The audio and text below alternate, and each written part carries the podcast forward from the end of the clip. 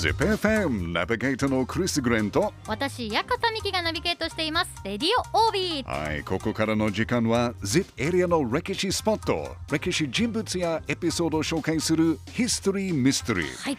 あさって1月25日は、三方ヶ原の戦いが起こった日です三方ヶ原の戦いは誰対誰の戦いか分かりますか？わからないです。わからない武田信玄対徳川家康の戦いです。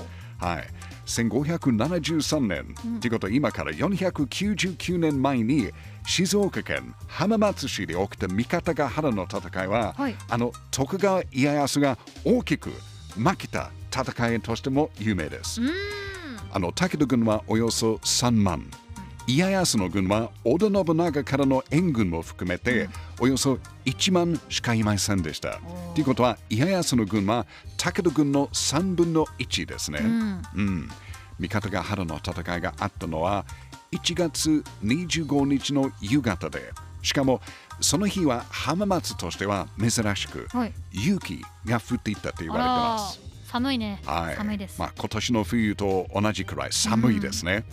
三方ヶ原の戦いでは徳川軍は火の味を使われたんですけど、はい。寒い。雪が降っている。寒い。風もあったという状態の中で火の味を使うとどうなると思いますか？火が起こせなくなりそうですね。うん。火がつかないぞ。そうですよね、うん。まあ、まず火をつける火縄の部分が、まあ、濡れちゃうとそれが問題ですよね、えーあとなんか寒いですから手は動かしにくいっていうことは例えば火薬を取るとか、うん火をつけるのも結構大変ですから、うん攻撃のスピードも落ちますよね、はい。うん、で徳川軍は、まあ、武器としてパワーがある火の銃も用意しましたけど、うん。その力が、まあ、発揮できなかったっていう状態でしたね。うんまあ、これをチャンスと思っていた武田軍は徳川の最前線を攻撃しました。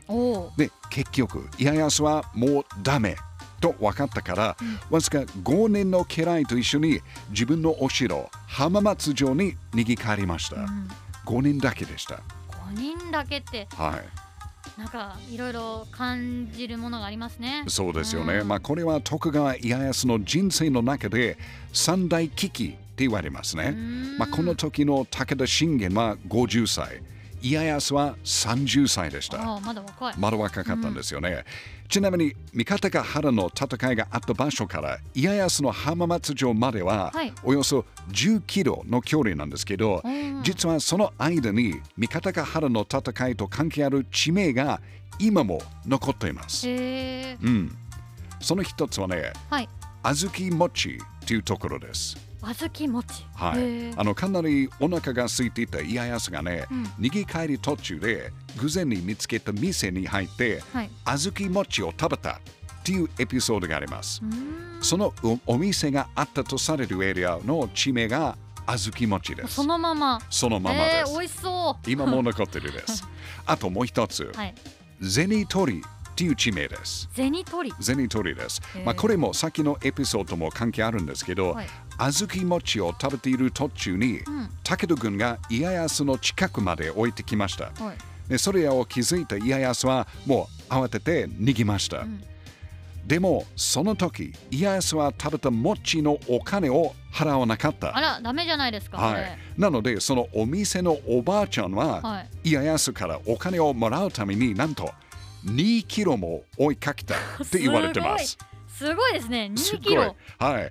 そして無事に家康からお金、まあ、銭を取ることができた場所の地名が銭取りになりました。へえ。面白いですよねありすぎますね。ありますね。ね。小豆餅も銭取りも。そうそうそう。もちろん家康は馬を使って逃げたと思うんですけど、んそのおばあ様2キロもどうやって追いかけたでしょもしかしたらロボットだったんですかうね。ロボットという感じですか？すロロバット？すごい。おばあちゃんすごすぎます。早いですよね。まあそれもヒストリーミステリーなんですけど、あともう一つ、あの三方ヶ原のエピソードと関係する地名ははい。布橋なんですけど、まあ、ここは徳川軍がある谷にはい白い布をかけて、うん雪が積もった橋にあるような見せかけたって言われる場所なんですけどミキちゃん谷に布をかけただけの場所を通るとどうするんですか？いやお落ちちゃいますよ。ですよね。危ない。危険です。危険。谷に落ちる。うん。まあ、これは徳川軍の、まあ、仕掛けと罠ですね。その罠にあの騙された武田軍の多くの侍はその谷に落ちて亡くなったと言われてます。え。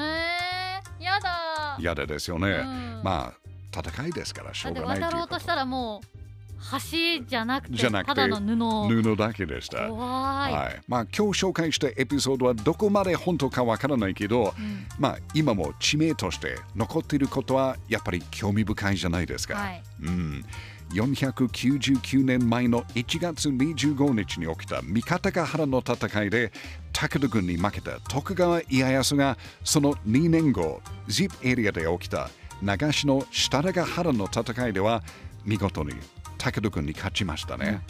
やっぱり ZIP エリアの歴史って面白いですね。ZIPFM History Mystery 499年の前のあさって1月25日に起きた武田信玄対徳川家康の三方ヶ原の戦いを紹介しましたやっぱり戦いとして大切なことは Know your enemy 敵を知っていることですよね、いやー小豆餅をちょっと行きたい場所リストに追加しようと思います。はいあと銭取りもそうなんですけど近くにありますから。いや、うん。いろいろとあのー通った時に今日の話を思い返しそうです、そうですよね、うん。あここでお金をちゃんと返したのかなとか今2キロ地点ぐらいかなとか。どうですか？さてが空いてるなら三方ヶ原に行きませんか？ねちょっとあさって行けたらいいですけどちょっともう先に埋まってるのでまた今度落ち着いた時に、プラス寒いですよね、うん。ということで来週のヒストリーミステリーもお楽しみに